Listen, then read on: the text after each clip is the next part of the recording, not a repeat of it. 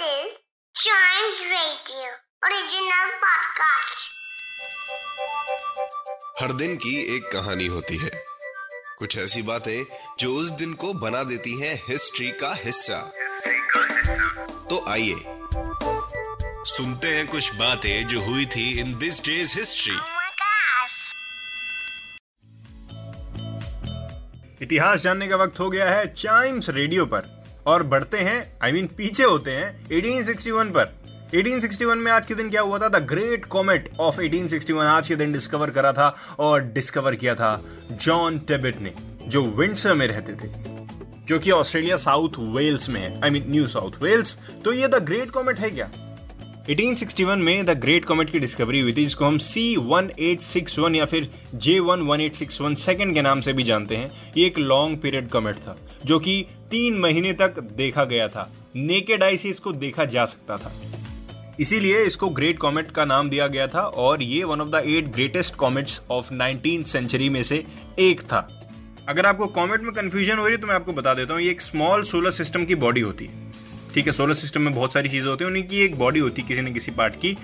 और जब वो सन के पास से जा रही होती है क्रॉस हो रही होती है तो वो गर्म हो जाती है और उसके अंदर से गैसेस रिलीज़ होने लगती हैं, जिसको आउट गैसिंग भी कहते हैं। जिससे क्या होता है, वो एटमोसफेयर में टूटने लगता है ब्रेक होने लगता है। और कभी कभार आपने देखा होगा, उसकी टेल्स भी देखी होंगी। आसमान में हम देखते हैं ना कि स्टार्स टूट रहे हैं। एक्चुअली वो स्टार का एक पार्ट होता है, जो बर्स्ट हो चुका होता है और वो अपनी टेल छोड़ता हुआ जाता है। तो हमको लगता है कि स्टार टूट रहा है, एक विश मांग लेते हैं। मांगिए मांगिए, बिल्कुल मांगिए।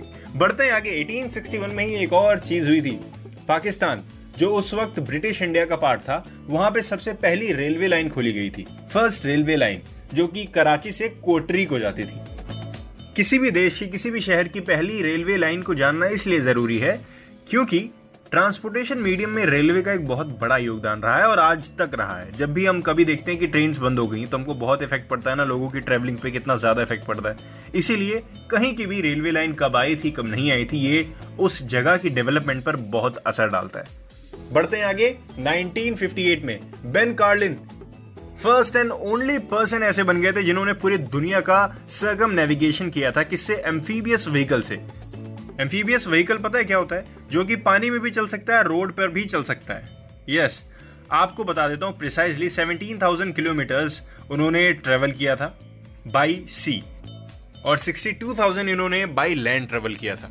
10 साल लगे थे उनको जर्नी कंप्लीट करने में। बेन कार्लिन इनका नाम था ये एक ऑस्ट्रेलियन एडवेंचरर थे और सबसे पहले पर्सन थे जिन्होंने दुनिया का चक्कर लगाया था एम्फीबियस व्हीकल से। यस बढ़ते हैं आगे और कहा चलते हैं? ज़्यादा आगे नहीं 1967 में चलते हैं, डॉक्टर जाकिर हुसैन।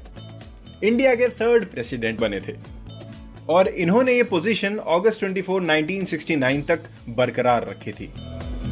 जाकिर हुसैन खान, इनका जो पूरा नाम था, ये एक इंडियन इकोनॉमिस्ट थे, एक पॉलिटिशियन थे। और जैसे मैंने आपको बताया, हमारे देश के प्रेसिडेंट भी रह चुके हैं। इसी के साथ हमारा दिस डेज़ हिस्ट्री का ये एपिसोड यही होता है खत्म। मिलते हैं इसके अगले एपिसोड में, तब तक चाइम्स रेडियो के दूसरे पॉडकास्ट ऐसे ही एंजॉय करते रहिए।